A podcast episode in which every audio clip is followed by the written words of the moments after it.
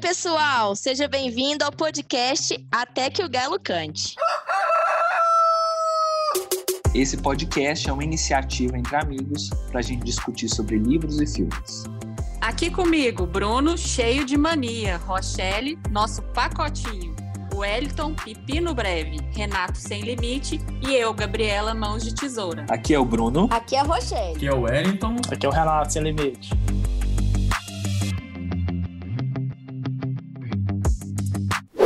Depois da Revolução Agrícola, as sociedades humanas ficaram ainda maiores e mais complexas, enquanto os construtos imaginados que sustentavam a ordem social também se tornaram mais elaborados. Mitos e ficções habituaram as pessoas, praticamente desde o momento do nascimento, a pensar de determinadas maneiras, a se comportar de acordo com certos padrões, a desejar certas coisas e a seguir certas regras. Dessa forma, criaram instintos artificiais que permitiriam que milhões de estranhos cooperassem de maneira efetiva. Essa rede de instintos artificiais é chamada de cultura. Olá pessoal, estamos aqui mais uma vez no podcast Até que o Galo Cante e hoje nós vamos discutir aqui um pouquinho sobre a parte 3 do livro do Harari, tá? A gente dá continuidade aos dois últimos episódios, discutindo a parte que é intitulada de A Unificação da Humanidade. Então, pessoal, iniciando a nossa discussão aqui, a gente vai começar a falar um pouquinho, a debater um pouquinho sobre a terceira parte, comentando sobre a questão da contradição, né? Algo que tem sido uh, muito debatido, muito discutido na nossa, na nossa sociedade e que está muito presente aqui logo no início da terceira parte, quando o Harari vai falar sobre a importância é, da contradição para o crescimento e para o desenvolvimento humano. Então, como que a gente equilibra a necessidade de contradição para o nosso desenvolvimento sem permitir aí a polarização de ideias que hoje tem sido um grande mal aqui uh, para o nosso cenário político, principalmente o cenário político brasileiro, que está extremamente polarizado. Então, como equilibrar? Como vocês acham que a gente pode equilibrar essas questões? Bom, Wellington, eu acho que esse ponto que você trouxe é, é, fundamental no debate que ele traz, né? Porque, na verdade, essa parte do livro trata muito das questões culturais. E quando a gente pensa que a polarização ela é um extrato né, do que acontece na sociedade, é, ela também é extrato de uma, de uma, produção né, que a gente tem enquanto indivíduo dos aspectos culturais e das possibilidades que a gente vislumbra é, ao longo do, da nossa caminhada, né, enquanto seres humanos, assim. E uma coisa, né, que me tocou muito, porque ele traz isso também, é até para além da política, né, porque ele fala que, inclusive, as nossas influências relativas aí a hábitos alimentares, até sexualidade, também são extrato das escolhas culturais que a gente tem. E aí, uma coisa que eu fiquei também bem curiosa assim no livro, bem instigada a refletir, é que nós, né, na sociedade, é, cada indivíduo explora apenas né, é, uma parte é, uma facção das possibilidades que se tem. Então, eu acho que isso ajuda a gente a ter uma polarização. Porque quando a gente não é estimulado a refletir de uma forma ampla, e quando a gente não é estimulado a refletir é, na amplitude de possibilidades que a nossa sociedade oferece, a gente tende a olhar aspectos específicos. E aí, isso é uma das coisas que mais me incomoda na sociedade atual, é que a gente tem que se encaixar sempre em gavetas, né? Então, a gente tem que se encaixar em gavetas específicas para ser aceito em determinados grupos, né? Isso tem tudo a ver com os sapiens, né? Você pensar que esses aspectos relativos aí, né, como economia, trabalho, cultura, é, fizeram, né, com que a gente é, instigasse a como que a gente escolhe hoje as nossas coisas, né? Como que a gente escolhe hoje as nossas posições. E a nossa espécie, ela viveu, né, muito mais como caçador-coletor do que como agricultor ou burocrata de escritório. Então a gente é, ainda vive na sociedade atual, mas pensando que a gente está numa savana, né? O nosso DNA, a nossa essência ainda acha que a gente está numa savana, ainda acha que a gente está numa batalha. E a nossa sociedade mudou. Então, acho muito pertinente essa reflexão para que a gente possa pensar até como que a gente age enquanto indivíduo, né? Então, quais são as nossas escolhas, os nossos comportamentos. E a rede social, para mim, ela é a verdadeira savana do século XXI, porque é lá que vale tudo, né? Então as pessoas se escondem através de hackers, de IDs falsos, através das fake news, para mostrar de fato é, o que elas são. E aí eu acho que isso dá para fazer uma comparação interessante também de como que a gente usa as redes sociais nessa polarização, né? Outra contradição que ele traz, né, o exemplo que, um dos exemplos que ele dá, né, é a liberdade e a igualdade, né, onde ele diz que a gente nunca é, vai ter igualdade sem diminuir a liberdade das pessoas. E assim, eu acho que essa tanto a liberdade com, quanto a igualdade serão sempre elas de forma plena elas sempre serão utopias para a gente, né? Porque quem detém o poder de diminuir liberdades são os, a elite, os poderosos. E eles nunca vão diminuir suas liberdades é, para beneficiar né, as camadas da popula das populações que necessitam né, de mais direitos para conseguir atingir né, é, um poder financeiro maior, o que vai deixar eles com uma maior liberdade, né? E a gente sabe que uma liberdade plena hoje, né, no mundo capitalista que a gente vive, é você precisa, infelizmente, de ter dinheiro, né? Senão você não consegue atingir vários lugares da nossa sociedade. Então, eu acho que a gente nunca vai superar essa contradição, visto como foi a nossa história até hoje, né? É, e só voltando nessa questão que a Rochelle comentou da polarização, né? É, assim, a polarização ela existe há muito, né? Muitas situações. Mas a questão é, com a internet, como hoje, né? Isso se tem, intensificou, né? Parece que maximizou esse desejo das pessoas externar opinião, combater. É complicado entender. A gente nem imaginava usar essa palavra polarização, é coisa de que 10 anos, talvez nem isso, né? Mas parece que a, a, internet intensificou isso de uma forma gigantesca, né? Antes ela era de, de forma pontual, né? Seja no trabalho, seja numa discussão, seja num debate, mas a internet maximizou isso de uma forma que às vezes chega a ser insuportável para a gente, em qualquer rede social que a gente entra hoje. Bruno, a internet inclusive maximizou a liberdade de expressão, né? Que é, o, que é o exemplo que ele usa, né? O que contribui também para ter a polarização, né? Porque as pessoas acham que tem uma liberdade de, express, de, de expressão muito grande na internet e nunca vão sofrer nenhuma consequência e uhum. podem falar qualquer coisa ali. Perde um pouco do limite, né? As pessoas querem falar, querem fazer, não, mas eu posso me expressar e busca no direito também. Né? Eu tenho essa garantia de poder falar e acha que não vai ter consequência para isso, né? E, inclusive, esse efeito gerou uma, um, um, grande problema né, na nossa, nas redes sociais, principalmente, que todo mundo quer opinar sobre qualquer tipo de coisa. O especialista que fala sobre saúde ou que fala sobre política é, tem a opinião dele. Ah, não, mas eu acredito que a minha opinião é melhor que ele, é diferente dele. E a pessoa acha que tem o direito de ter essa opinião, né? Tipo, ah, não, eu tenho direito de, de entender de vacina. É de vacina, de, de tudo. Tudo, tudo é um Qualquer problema. Coisa. É, Qualquer Eu, eu... Nossa, esse, esse trecho, assim, desse capítulo aí, do A Seta da História, que é o comecinho, é, tem tanta coisa legal para se discutir, mas tanta que vocês levantaram aqui já. É, primeiro que eu achei bem legal a ideia de que a contradição é o motor da história, né? É, há muito muito tempo existem dois polos, né, lutando é, um contra o outro, né? Um é, obrigando o outro de alguma coisa e isso vem tornando e mudando a sociedade. E a superação dessas contradições é que fazem ela mudar, né? Então, é muito legal isso daí. Karl Marx ele vai dizer que o motor da história é a luta de classes, né? E que de certo modo tem ideias, né, contradições, né? E o conflito dessas duas contradições gera uh, uma nova história, né? E é muito legal mesmo. E, e, sobre o que a Rô falou e que o Wellington trouxe, o Pepino trouxe para nós, é, e o Bruno e a Gabi falaram sobre essa quantidade de liberdade que a gente tem tem, traz, tem, tem tido, né? é, veio junto em oposição, em contradição à cultura do cancelamento, né? É, a gente é um debate super recente, super é, atual, né? É, essa discussão sobre a cultura do, do cancelamento. Mesmo a gente é, tendo a liberdade de expressão, nós também sofremos a cultura do cancelamento. E nós, professores, somos as maiores vítimas disso, porque as pessoas entendem a nossa, a nossa, a nossa posição como opinião e não como ciência, né?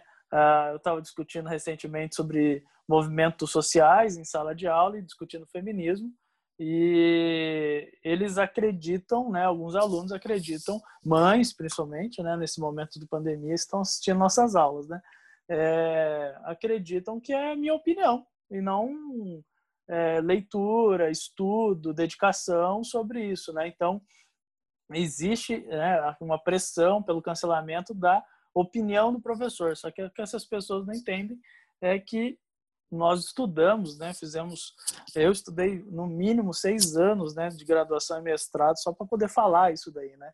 O que eles estudaram para cancelar a gente, né? Um, fica a, a pergunta aí. É aquele aluno que vem em sala para falar que a Terra é plana, né? Aí já começa a discussão, né?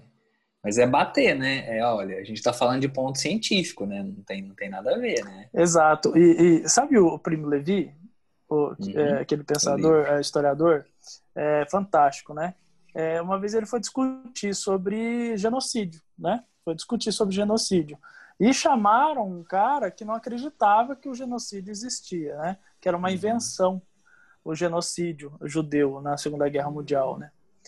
É, e trouxeram esse cara para debater com ele. E ele pegou, levantou e foi embora. E, e perguntaram para ele assim: Ué, onde você vai? Você não vai debater? Ele falou assim: Não existe debate. Não existe debate. O que eu estou trazendo é fato. O que ele está trazendo uhum. é a uhum. invenção da cachola dele. Não existe debate. Vou debater por quê. O nosso grupo aqui ele é muito próximo, né? E a gente boicota, eu pelo menos é, falo por mim aqui, a gente boicota algumas empresas que a gente não concorda com as ações, né?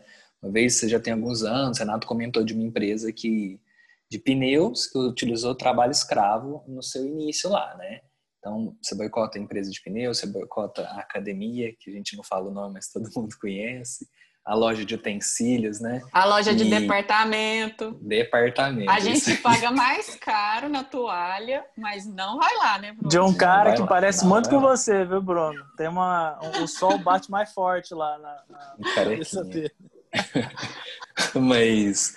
É, Aí, assim, a questão de boicotar é uma coisa que existe há muito tempo, né? A gente faz isso, é, empresas que é, têm uma certa conduta que a gente considera inadequada, isso também depende de cada um, né? Mas a questão do cancelamento, ela tá, tá uma coisa tão absurda, porque é, uma coisa que você faz, mesmo que você tenha tido uma carreira incrível, assim, né? Claro, tem gente que faz muita cagada aí, né? Mas um fato que você faz é desabona tudo que você já fez na sua carreira ou no seu, no seu comportamento, né? Aí as pessoas cancelam de forma radical e não quero ouvir essa música, não quero ver mais um filme dessa pessoa, né? Isso está sendo um grande problema, né? A gente fala de questões de, de pessoas famosas, assim, mas isso uma hora afeta a gente, né? Seja um Instagram, um cara que posta uma foto de tal forma, ou na sala de aula mesmo, uma mãe que vê um, um, uma aula de um professor aí que ele, ela acha que ele está falando do ponto de vista pessoal e não da questão científica. Né? Exato, é, é o caso do James Gunn, né, Pepino? Isso, James Gunn, James ele Gunn. sofreu a, a ele sofreu uma cultura de cancelamento, né? Porque ele tinha um post antigo so, racista, não sei se era homofóbico Sim, ou racista. feito algum, algumas piadas, alguns comentários Isso. há muito tempo atrás que tinham um aí, racista. quase cancelaram, foi mandado é, ele embora. E ele foi mandado embora da Disney mas depois o, o, a, gente vai ver aqui a universalidade do dinheiro trouxe ele de volta. A gente vai até aprofundar nisso. Mas eu queria colocar Nossa, só uma deixa questão. Deixa eu só falar aqui. um negócio. Pode, claro. Eu queria indicar na Netflix o documentário Terra Plana. É muito legal de assistir. Todo mundo fica assim, ah, eu não quero ver os terraplanistas, mas é muito legal para você entender o funcionamento do cérebro deles, eu acho. Que é uma coisa é, bem, bem cérebro, estranha, assim. Cérebro ou intestino? Hum, eles têm, eles têm, eles têm. É interessante de ver. A gente precisa é, ver todos. Eu sou assim, eu gosto de ver todos os lados. Né? Claro que eu não vou concordar com eles que a Terra é plana, mas eu acho interessante ver essa a formação dos grupos e por que, que eles se inserem naquele contexto de terraplanismo, né? Geralmente eles são excluídos. Só fica essa indicação, que é bem legal. Inclusive, não sei se é nesse, Gabi, que mostra um cara que ele gastou 20 mil dólares, vi recentemente isso, para provar que a Terra era plana e ele conseguiu provar que ela não era plana. Não isso, é isso, isso. Eles, faz, eles fazem experimentos e mostra que a Terra é redonda e aí, tipo, ele, não, agora eu vou mudar o experimento, porque assim, é. o experimento então tá errado, porque a Terra é plana, Sim. entendeu?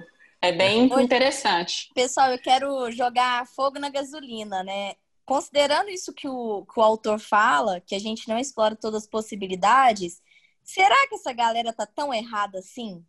Eu não tenho resposta, tá? Tô só questionando, porque se a gente tem que explorar as possibilidades, é, será que explorar possibilidades que são contraditórias à maioria é tão errado assim? Eu Enfim, acho eu que só, não. Eu fico refletindo Desculpa. sobre isso, assim, porque quando, o autor fala muito disso, né? Que a gente é muito limitado na, na exploração das oportunidades. Então, a gente, o que, que, que, a gente faz, né? Enquanto é, sapiens, a gente vai na tentativa acerto, né? Então, o que tá dando certo, a gente reproduz, né? Vocês acham que essa é, taxação de que a gente tem que seguir certos padrões que são ditos como corretos nos não nos limita a refletir e a pensar outras possibilidades e outros caminhos, já, né, que a gente não tem um estilo de vida natural mais, né? Então, o nosso estilo de vida é tudo fruto das escolhas culturais. Enfim, eu não tenho essas respostas, mas fiquei aqui refletindo enquanto vocês é, falavam. Rochelle, eu concordo que tem que explorar, inclusive não existiria, né, a ciência que existe hoje se as pessoas não tivessem ido contra o que, né, é falado, né? Um dia a Terra também não foi redonda, né? E aí comprovaram, né? É, eu acho que a gente tem que explorar sim. Então, pessoal, basicamente dando continuidade, a gente falou muito sobre essa questão da liberdade, né? Sobre essa ação que limita de certa forma, e a gente vai começar a, a perceber que existem umas leis, e o próprio livro coloca isso, que existem algumas regras universais, alguns movimentos de universalidade que acabam é, sobrepujando essas ideias ou as mesmas ou mesmo a crença das pessoas em torno de algumas questões. É, nesse sentido, ele coloca que existem duas, três grandes forças, na verdade, que são forças é, universalistas aí, que seria a economia, a ordem imperial e a ordem religiosa, né? E aí, nesse sentido, eu queria ver com vocês o, a, iniciando a discussão sobre essas três ordens, a gente vai falar um pouquinho do dinheiro, né? E aí a gente pensar o quanto o dinheiro em si, essa parte econômica, acaba rompendo com, com, com as nossas ideias de liberdade, porque o Bruno colocou que a gente boicota algumas empresas. A gente, a Gabriela falou, pagamos mais caro, mas não compramos em tal empresa. Mas até onde a gente consegue ir é, para equilibrar essa questão do nossa é, ética, da nossa conduta e dessa relação econômica. Até onde a gente vai, como a gente consegue equilibrar esses dois fatores que são bastante significativos aí na nossa vida contemporânea. Wellington, Wellington vai até onde meu dinheiro consegue. Eu tenho meu limite ali. É, eu preciso daquela coisa mesmo. Aí eu vejo, eu consigo pagar esse valor. A gente fala às vezes, por exemplo, a Gabi falou de loja de departamento. Ela falou, por exemplo, uma toalha ah, uma toalha, sei lá, era 20 reais lá, eu pago 30, ok, razoável, né? Mas talvez num, num, numa situação, talvez eu vou ter que abandonar eu, eu, esse boicote, né? Eu gostaria de boicotar livros, por exemplo, num site que é bem mais barato, né? Pra gente que mora aqui em Uberaba, então, mas Sim. não consigo, porque é bem mais barato. É da mesma forma que a gente quer valorizar, às vezes, o comércio local, mas é a questão da internet que a Gabi falou, às vezes é muito mais fácil pagar 30 reais que eu sei que aqui é 50, né? Mas. Uh, uh, eu acho que esse, esse, esse capítulo é muito legal porque ele coloca, primeiro, que ele, ele, ele desconstrói umas coisas muito foda, né? Por exemplo, dinheiro é o fruto da nossa imaginação, né? Ele só tem valor na nossa imaginação. E ele só tem valor porque não é só eu que acredito, mas nós todos aqui acreditamos nele e por isso ele se torna tão valioso, né? Eu fico pensando, eu tenho umas, uns devaneios às vezes, assim, quem foi o filho da puta? O primeiro que começou a acreditar que isso daqui era muito legal, tipo, muito valorizado, sabe? É, eu acho que deve ter sido muito natural esse processo. Tipo, nossa, igual ele falou sobre cevada, né? Ele falou sobre trigo, falou sobre prata, Falou, inclusive, é, como em alguns ambientes alguma coisa vira dinheiro, né? Por exemplo, cigarro, né? cigarro no presídio é e inclusive no campo de Auschwitz, é, no campo de concentração, cigarro tinha valor econômico fudido, né? Tanto o número de cigarro valia um relógio, valia um pedaço de comida, água, alguma coisa assim. Então é uma coisa muito louca. Então assim, é, e para fechar essas contradições, né? Para unificar, por que, que nós vivemos no mesmo país, né? Por que, que uma pessoa aqui do Brasil consegue fazer uma a transação econômica tranquila com uma pessoa da Europa? É porque o dinheiro ele consegue unificar essas duas pessoas, porque ele tem valor fictício cultural para essas duas pessoas, né? Então, o dinheiro unifica e, e, mantém essa contradição muito bem posicionada, né? E aí você vai vendo o eu vou muito longe nessa hora, mas você vai vendo as regras da economia, por exemplo, de não poder haver monopólios, né? é, principal na, no liberalismo, assim, de Adam Smith. Mas olha a Amazon, por exemplo.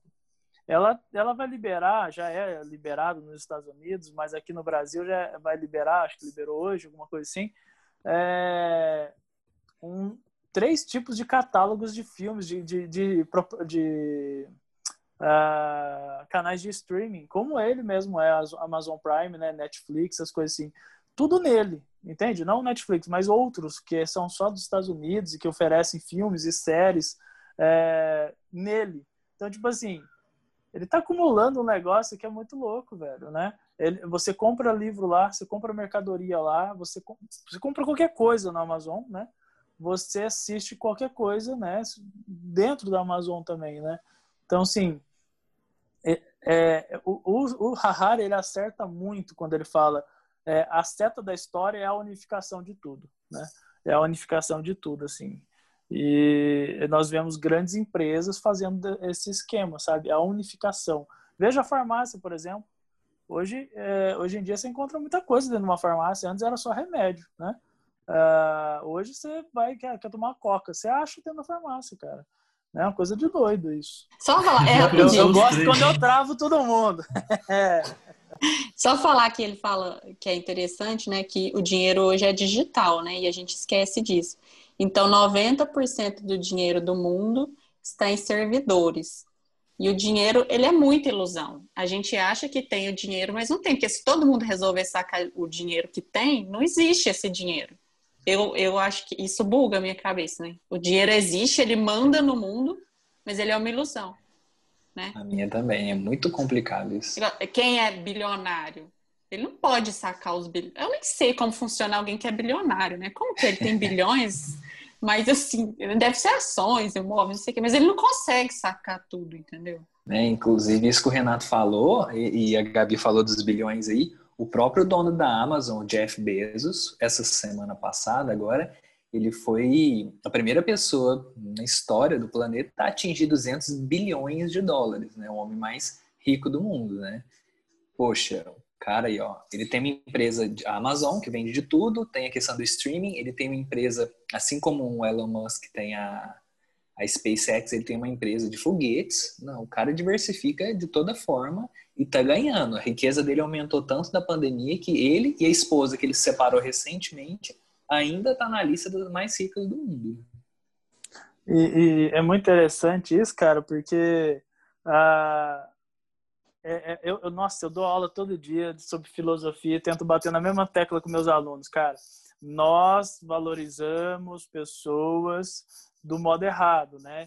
Por terem e não por serem. Mas, olha o que acontece. Uma pessoa olha para um cara desse e fala assim: nossa, o cara tem 200 bilhões, velho. É, é, é impossível na cabeça de uma pessoa que formada nesse mundo que nós vivemos, capitalista, não olhar para esse cara e brilhar os olhos, tá ligado? Como se ele fosse uma entidade supra-suma, né? É, mas é só dinheiro e é ficção e, e, tipo assim, é imaginativo, né? E eu sempre faço uma reflexão com meus alunos: imagine um mundo, que profissão você gostaria de fazer é, num mundo sem dinheiro, que não, há, não haver esse dinheiro, né? É, e eles travam, velho eles travam, tá ligado? Porque muitos dentro da, das escolas que eu dou aula, né, pensam em trabalho, em profissão, focando em dinheiro, né? É, como viver bem. E não é de todo errado, porque, mano, vai viver na merda, velho, vai viver fudido, não dá, né, velho? E as pessoas que acham que profissão é esse trampolim para ter uma vida de qualidade, né? Eu só, eu só posso falar uma coisa antes de você passar, Pepino? Pode. É, eu acho muito interessante isso que o Renato falou, porque a gente esquece, né, a complexidade que é ser ser humano, né? E que o ser humano ele é muito mais do que o físico, né? Muito mais do que o palpável. E o dinheiro ele, ele compra muitas vezes o que é palpável, né? O que é físico, o que é, é visível aos olhos, né? Então, assim, eu vejo que a gente vive um colapso da sociedade em que as pessoas não conseguem, né, resolver os seus problemas. A gente tem aí altos índices de depressão. Estava vendo hoje, né, que as causas de saúde mental são o maior problema do, do nosso século. Então, mais uma vez, eu trago um questionamento, né? É, até que ponto, né, que essa racionalidade, essa construção de tantas certezas que a gente tem, é, faz também com que a gente evolua, né?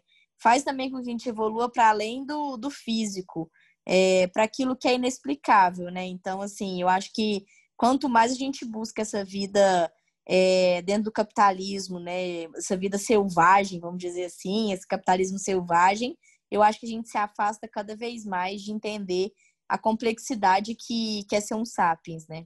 Eu posso só indicar mais um filme?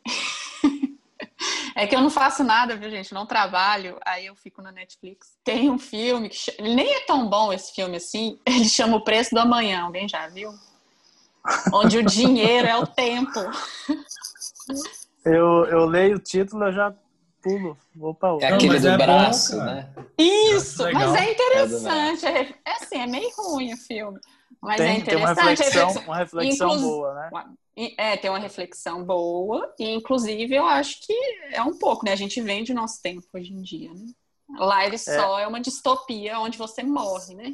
Na hora que acaba Exato. o seu E, e- tempo. e- e se a gente pautar a- a- essa reflexão de, de que nosso tempo é calculado em dinheiro enquanto a gente tem, é, e a gente pensar o reverso disso, pensar que o tanto que nós trabalhamos, na verdade, é, é- é dinheiro que nós. ah, no- ah, o tempo de vida nosso é pago com dinheiro, né? Então, teoricamente, todo o nosso dinheiro é fruto de trabalho.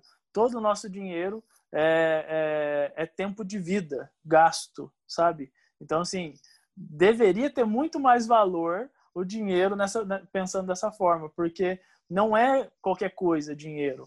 É, é, é muito tempo trabalhado, muito tempo é, dedicado àquilo lá, né?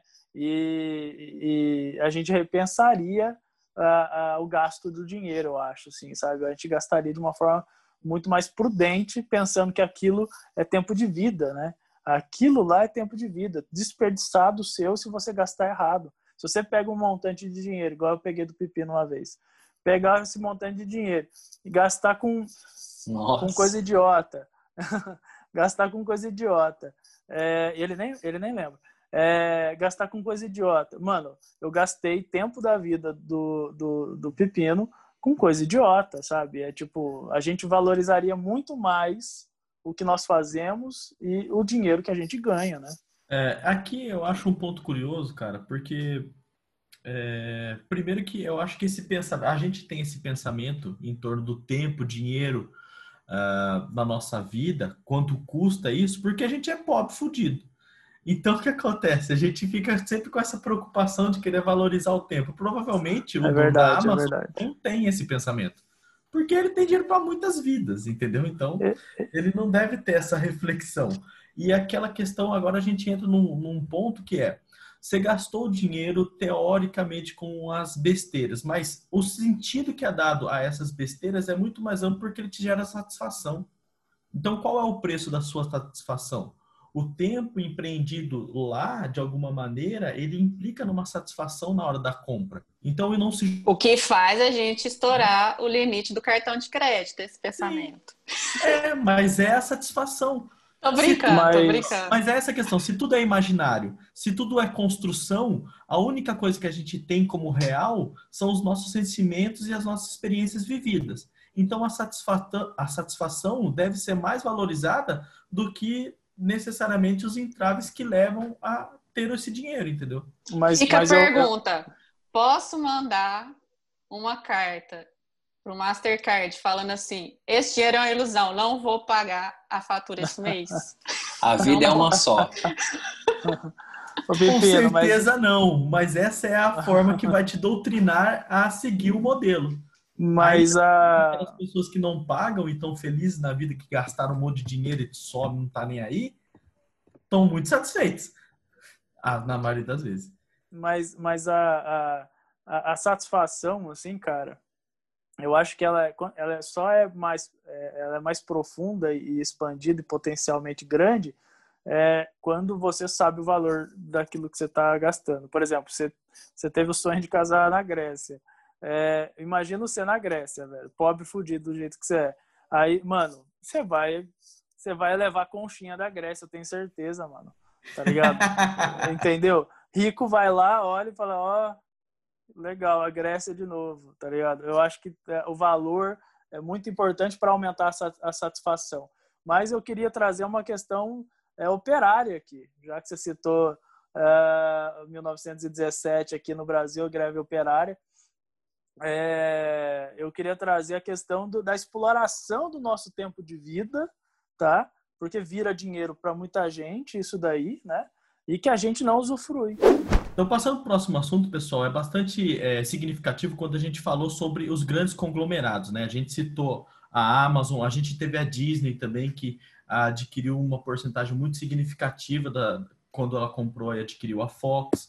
A gente tem esses grandes conglomerados surgindo e aqui a gente tem duas questões que eu acho que são bastante relevantes para a gente concluir aí essa parte 3, que é pensar como esses grandes conglomerados têm impacto na universalidade global do planeta, economicamente falando, e também politicamente. Querendo ou não, o Harari coloca essa ideia é, do império global que está diminuindo a autonomia dos estados, que está diminuindo cada vez mais. Então, os conglomerados e essas elites ganham força sobre o poder do Estado, sobre a população. Então, a gente tem um efeito de globalização que tende a uma universalidade, assim como o papel da religião dentro desse processo como que a religião também faz parte da consolidação dessa ideia de um Estado, de uma série de comportamentos, de uma ação direta do indivíduo, como que a religião também tem um papel de nortear uh, esse ser. Então, a gente tem duas questões. O fortalecimento desses conglomerados a partir do pensamento do império global e o papel da religião na formação dessas grandes comunidades globais aí. Bom, é... Sobre a questão dessa essa segunda ordem, que é o império, onde o Harari vai trazer, é, é muito interessante que ele traz que tem duas prerrogativas né, é, iniciais. A primeira é quando uma pessoa chama outra de imperialista, por exemplo, a gente chama os Estados Unidos de imperialista, não é uma coisa legal, né? Ele até diz que vem em segundo em relação a é, você chama primeiro o cara de fascista, depois você chama de imperialista, né? Como se fosse um, um nível de, de xingamento de ofensa, né? E ele vai trazer um trem muito legal, porque é isso que eu acho que é muito legal desse livro, porque ele traz é, uma outra visão sobre aquilo que a gente acha negativo toda hora. Por exemplo, a primeira impressão é de que não, não funciona controlar várias pessoas, né? Não funciona, impérios sempre estão caindo, né?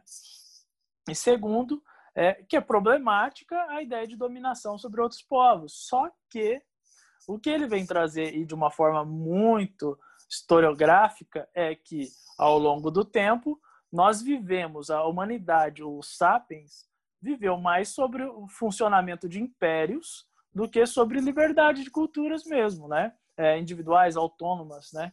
E outra coisa, é problemático pensar dessa ideia de controle, mas sempre fomos derivados de outros impérios. Então, o povo brasileiro que veio de uma mescla de índios, africanos, portugueses, europeus, italianos, espanhóis, do caramba, quatro, é, já era, fazia parte de algum outro império. E antes disso, fazia parte de outro e outro império. Então, assim, é, nós sempre estamos em condição de dominação ou dominado, né? Então, não é uma contradição apenas do império isso daí é, e, e também não é, é, não está certa a colocação de dizer que impérios não funcionam. Pelo contrário é, a, a, história prova que o, ao longo do tempo impérios são muito mais duradouros do que uh, culturas individualizadas né? Só se vivêssemos em, em total isolamento é, que também não, não diminuiria o problema da dominação de uns ou outros, né? Como a gente sabe, sempre existe numa cultura um extrato dominando o outro extrato, né? No caso, um estado dominando outro estado. É, e eu queria trazer o exemplo que ele traz, que é o Oriente Médio, por exemplo. O Oriente Médio, dos anos 3000 até o fim do Império Britânico no século XIX, ele foi dominado, dominado por um império atrás do outro, um império atrás do outro, um império atrás do outro, né?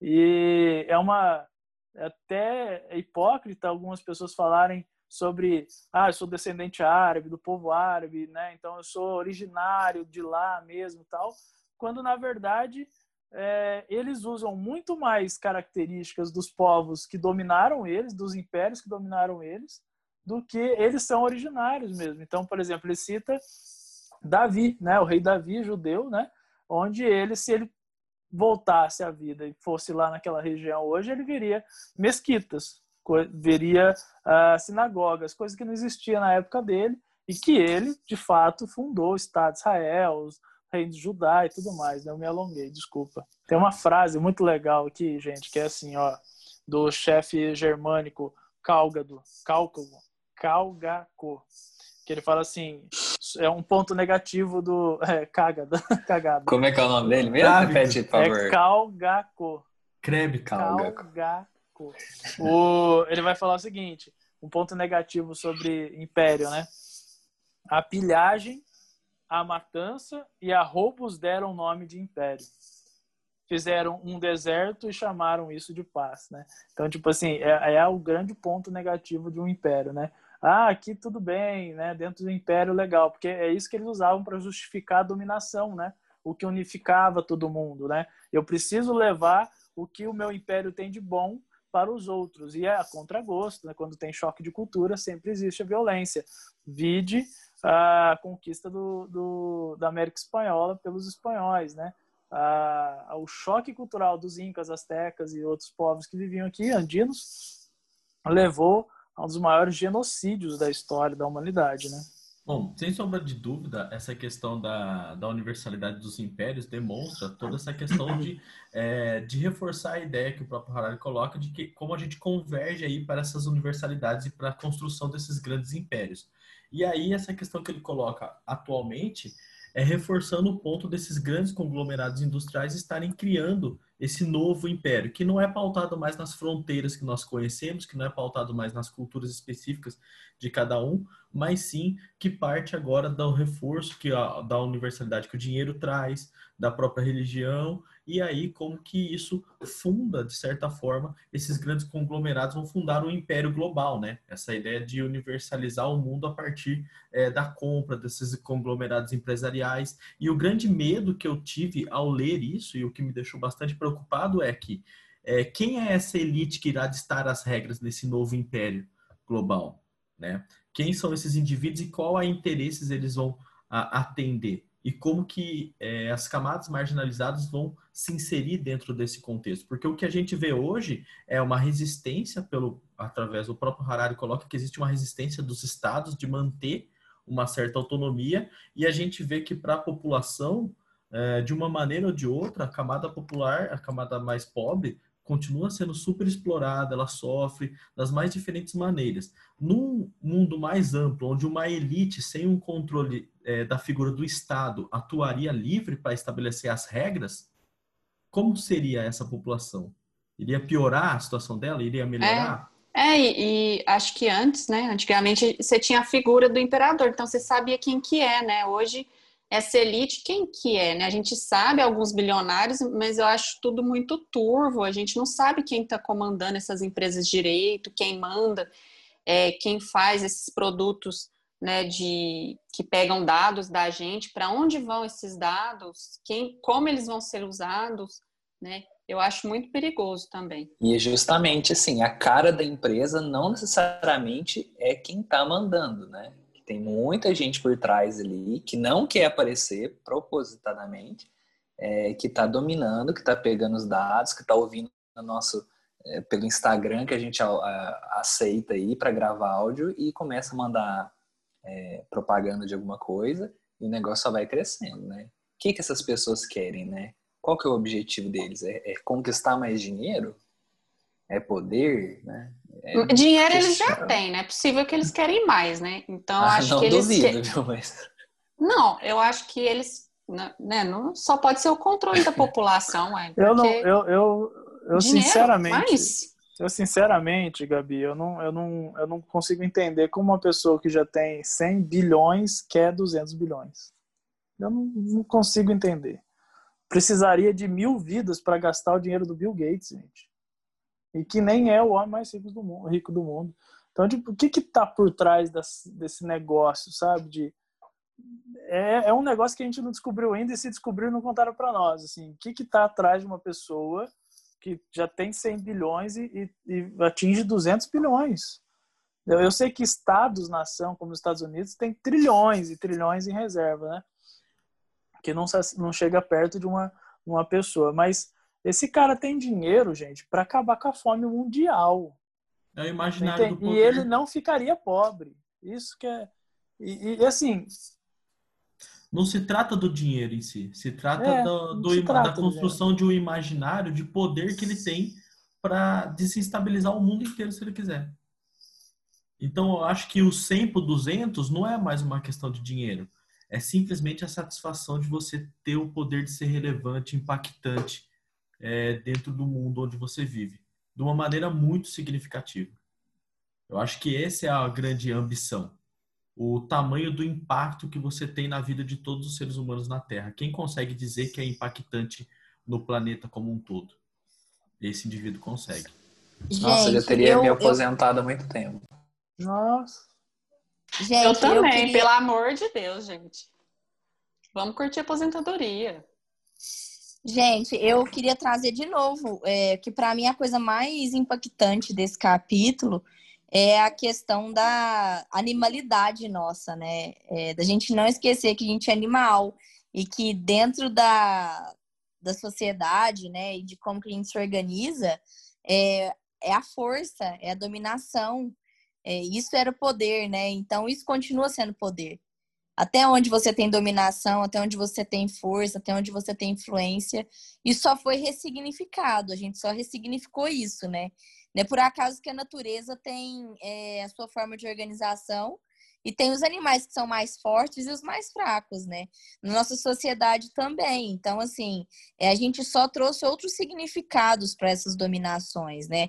E como que a gente ainda é é muito animal, né? A gente ainda é muito, é, muitas vezes até um pouco irracional, porque a gente cria padrões e a gente só reproduz esses padrões ao longo dos tempos, assim. E como que a gente ainda precisa amadurecer é, enquanto sociedade no sentido da coletividade, né? Porque a gente acaba criando coletividades que conversam com as pessoas que a gente relaciona, né? Então é por isso que a gente não conhece um bilionário porque um bilionário não vai se relacionar com pessoas trabalhadoras, com professores, né? Então, é, como que a gente organiza também a sociedade nesse sentido, assim? Então, acho que uma coisa que me impactou muito é isso, assim, né? É, por mais que a gente tente evoluir, parece que a gente é, sempre está preso nas nossas origens, né?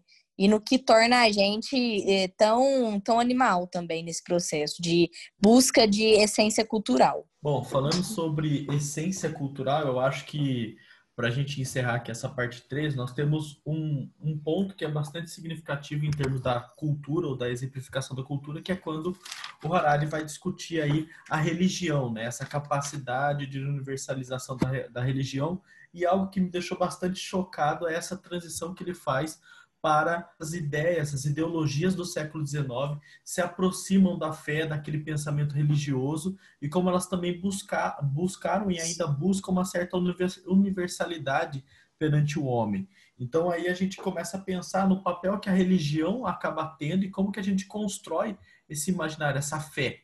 Né? Essa fé pode ser depositada tanto uh, numa figura divina quanto é, nessa ideologia. Outra questão também é se é, o Harari coloca que o politeísmo ele era muito mais tolerante é, dentro das relações entre os indivíduos. E que o monoteísmo, querendo ou não, ele traz, ele tem uma certa bagagem, de certa forma, é, excludente, de estabelece o único verdadeiro Deus, o indivíduo passa a professar esse Deus e impor essa cultura e essa fé aos demais. Né? Então, é, no mundo atual, no mundo é, onde as religiões monoteístas pedem por respeito à diversidade religiosa, como encarar isso se a gente parar para pensar e seguir o modelo do Harari, que é o monoteísmo em si já é excludente, ele já é intolerante na sua essência. Para mim é uma dos, das partes mais legais assim desse livro, porque o tanto que é contraditório a religião.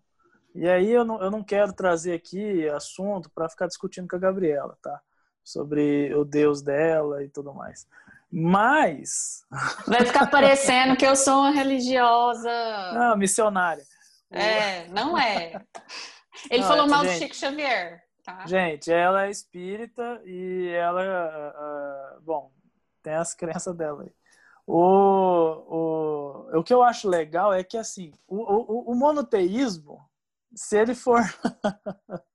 Vai me cortar, não, hein, Gabriel? Se o, se o monoteísmo... Eu que edito, né, gente? Então. É, pois é, não Esse pedaço já era, hein? Fica a dica. Se o monoteísmo. É Se falar mal do Chico Xavier, eu vou cortar. Tanto que é contraditório isso daqui, ó. Se Deus, se o Deus cristão ele é tão poderoso, é, é, ele, né, supra-sumo, né, todo poderoso, é impossível, né, a, a, a tolerância religiosa do cristão. É, o Harari ele vai trazer essa ideia por quê? Porque se eu pressuponho que a minha religião é a verdadeira e que só existe o meu Deus, o Deus único meu da minha religião, outras pessoas acreditarem em outras religiões que não seja a minha é uma heresia, uma contradição e vai ser combatida como foi ao longo da história por anos, anos, anos e anos, né? A, a levar à morte essas pessoas que professavam é, outras religiões ou acreditavam em coisas que a cultura cristã não acreditava. E aí é, eu puxo aqui a, o exemplo das, das mulheres, né, que sofreram muito nesse período é, da Idade Média, por exemplo, com acusações de bruxaria né, e tudo mais. Então, olha que loucura esse negócio. E o que eu achei mais interessante é que o politeísmo traz uma ideia de tolerância religiosa muito grande, né? Ah, não era impeditivo para as pessoas é, saberem que tem Zeus e tem Osíris. Não era impeditivo. Por quê? Porque eles acreditavam que os seus deuses eles não eram suprassumos, né? não eram deuses todo-poderosos, como Deus cristão é. Para eles, eles eram apenas uma outra face ou apenas uma fração e que dava para se negociar, dava para se conversar com esse Deus, né? O Deus cristão ele, ele já não. Ele é a entidade mais poderosa e que tem inclinações e interesses em relação à humanidade. Em todas as outras culturas, como a indiana, a, a egípcia e outras, existe sim essa entidade mega poderosa, o Harari vai trazer isso, só que ele não está nem aí para a humanidade, porque a visão dele é muito além do que o mundano, do que esse, esse mundo que a gente vive, né? Isso é muito interessante, muito interessante mesmo. Inclusive, ele cita algumas, algumas uh, religiões que vão tentar entender esse Deus superpoderoso e que eles vão viver com um nível de controle gigantesco. Tipo, o budismo, por exemplo, né? quando o Buda entendeu que a ideia de que uh, controle, desejo, é, tornava a vida dele pior. Né? É muito legal, né? É muito legal. Só falar que também ele aponta uma contradição, né, no monoteísmo, que o cristianismo, ele é monoteísta, né? E aí ele é contra o politeísmo. Mas o cristianismo tem os santos, que seria o politeísmo disfarçado, né? Então, seria o cristianismo uma crença politeísta também, né? E eles só simplificaram a crença para ficar uma contradição de bem e mal, que é uma coisa que a gente entende mais, né? Essa dualidade que a gente vive. E foi por isso que ele obteve tanto sucesso, né? Na, na história da humanidade, não sei. Se não sei e, se eu Gabi, Não, não. Inclusive, Gabi, é a questão da barganha também, né? Os antigos faziam oferendas aos deuses, que sejam sacrifícios de animais, outras coisas, a gente simplificou, foi o que você acabou de falar. Se eu coloco uma vela numa igreja, não deixa de ser um, algo desse tipo. Se eu coloco uma flor para uma, um, para uma santa, um santo que eu acredito, né? É uma oferenda ali, não deixa de ser. A gente não utiliza a palavra oferenda porque muitas vezes acreditam, fazem associações com, com religiões de matriz africanas e já vem todo um preconceito aí mas é só o tipo de oferenda que muda, gente. Ah, é, o que você continua. É, é justamente o que você disse, é, Bruno. A gente come o corpo de Cristo e toma o sangue do cara, velho. justamente. O que, que isso, o que, que, o que, que tem de diferença isso para um matar uma cabra e, ou uma vaca, como era comum em algumas tribos africanas, e tomar o, o sangue desse animal, né? É, e isso é muito legal que ele fala muito sobre animalístico, né? Essas religiões animalescas, né? Ah, de que é, animais eram considerados sagrados e são ainda até hoje, né? Em algumas culturas, né? E nós simplesmente rompemos isso, né? São criaturas divinas, mas estão aqui para servir a gente de, de acordo com a cultura cristã, né? São criaturas de Deus, mas nós somos os pastores delas, né? Nós somos Adão, né? Nós cuidamos deveria ser Adão, né? Porque a gente já está cuidando do jardim até hoje, mas nosso presidente está atacando fogo na Amazônia. Então. É, gente, só para deixar claro, o Harari ele é ateu, né? A gente falou lá no primeiro episódio, né, Gabi, na biografia dele.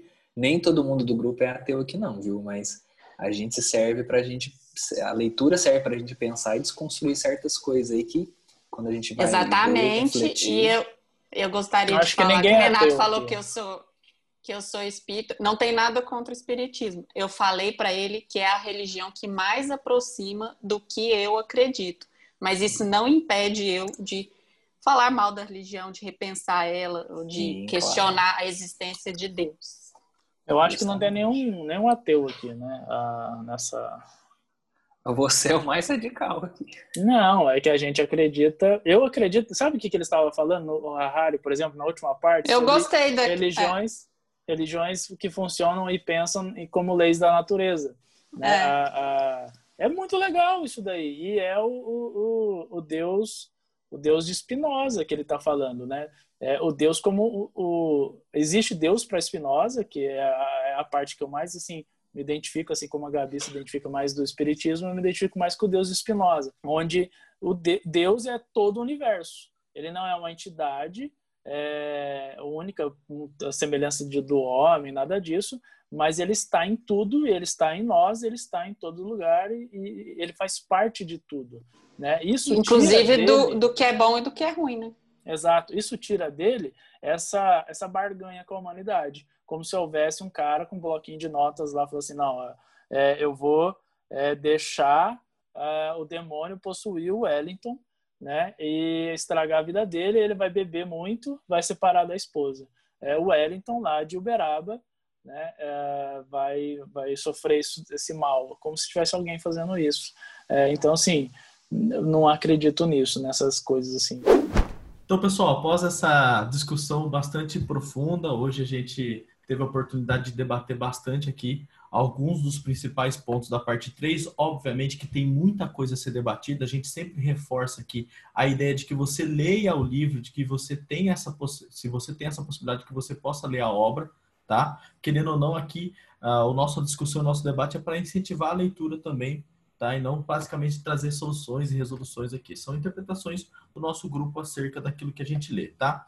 Então eu agradeço bastante a participação, a você que está ouvindo, e aí falar um pouquinho dos momentos mais marcantes, o que cada um mais gostou. Eu acho que dentro do livro todo a gente discutiu bastante coisa, mas eu acho que eu encerro aqui a minha parte com uma fala uh, do Harari sobre a história, né? Sobre o porquê aí uh, da gente estudar história. Ele vai falar que, diferente da física ou a economia, a história não é o meio de fazer previsões exatas. Estudamos história não para conhecer o futuro, e sim para ampliar os nossos horizontes, ok? Então, acho que isso é uma definição bastante valorosa e significativa.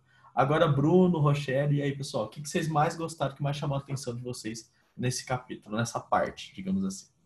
Para mim, o que mais chamou a atenção é que a gente ainda vive numa savana e que mudar a cultura leva tempo, mudar a cultura dá trabalho e não acontece de uma hora para outra. Então, Acho que para mim ficou isso. E um beijo, gente. Até a próxima. Então, pessoal, é, a parte que mais me tocou foi a questão da religião aqui, né? Porque justamente porque a gente desconstrói certas ideias que a gente tem, e principalmente quando ele coloca sobre Siddhartha Gautama, que vai dar origem ao budismo, né? E foi o que o Renato falou, né? A questão do desejo. Você não desejar é talvez a solução para você ter uma vida tranquila e sem aquele apego às coisas materiais que a gente tem, né? Gente, o livro é best-seller não é à toa. É, ele é incrível em todos os capítulos, em todas as partes. Essa leitura é muito, muito recomendada. Eu vou deixar uma frase final aqui que ele fala: Nenhum império foi realmente universal e nenhum, trabalho, e nenhum realmente trabalhou em benefício de todos os humanos. O império futuro será melhor? Muito boa pergunta. Bom, eu, eu adorei esse capítulo, assim, eu gostei mais, inclusive, do que o, o, o segundo mas é, igual o Bruno falou, é incrível esse livro. A quarta parte eu já dei uma lida nela, ela vai ser incrível também, vocês vão curtir muito. A gente vai ter que ter mais mais episódios para discutir ele, porque é muito legal mesmo, traz muita coisa legal. O que eu gostei mais desse desse capítulo foi porque eu sou um professor de história e ele trata muito legal o conceito de história como um conceito progressista, né? É onde a gente tem um caminho, só, se, só que esse caminho sempre é bifurcado e a gente escolhe ele, um ou outro, é, variando aí de acordo com cultura, interesse e tudo mais. Então, é, nós temos um caminho, né, um processo de unificação que pode ser muito complexo, pode ser muito violento, é, mas ele vai ser um, o resultado vai ser a unificação de um certo grau assim muito grande. Pessoal, lembrando que vocês podem enviar sugestões, críticas lá no nosso Instagram, arroba até que o galo cante, ou então pelo nosso e-mail, até que o galo cante, arroba gmail.com. E se você quiser participar do podcast também, você pode mandar algum áudio, seja pelo Instagram ou para alguns dos nossos integrantes aqui, que a gente passa aqui, a gente discute as posições, as ideias que vocês tiveram sobre é, esse podcast, sobre esse episódio. Então, tchau, gente. Tchau, gente. Até tchau, a próxima. Gente. Obrigado. Até a parte 4.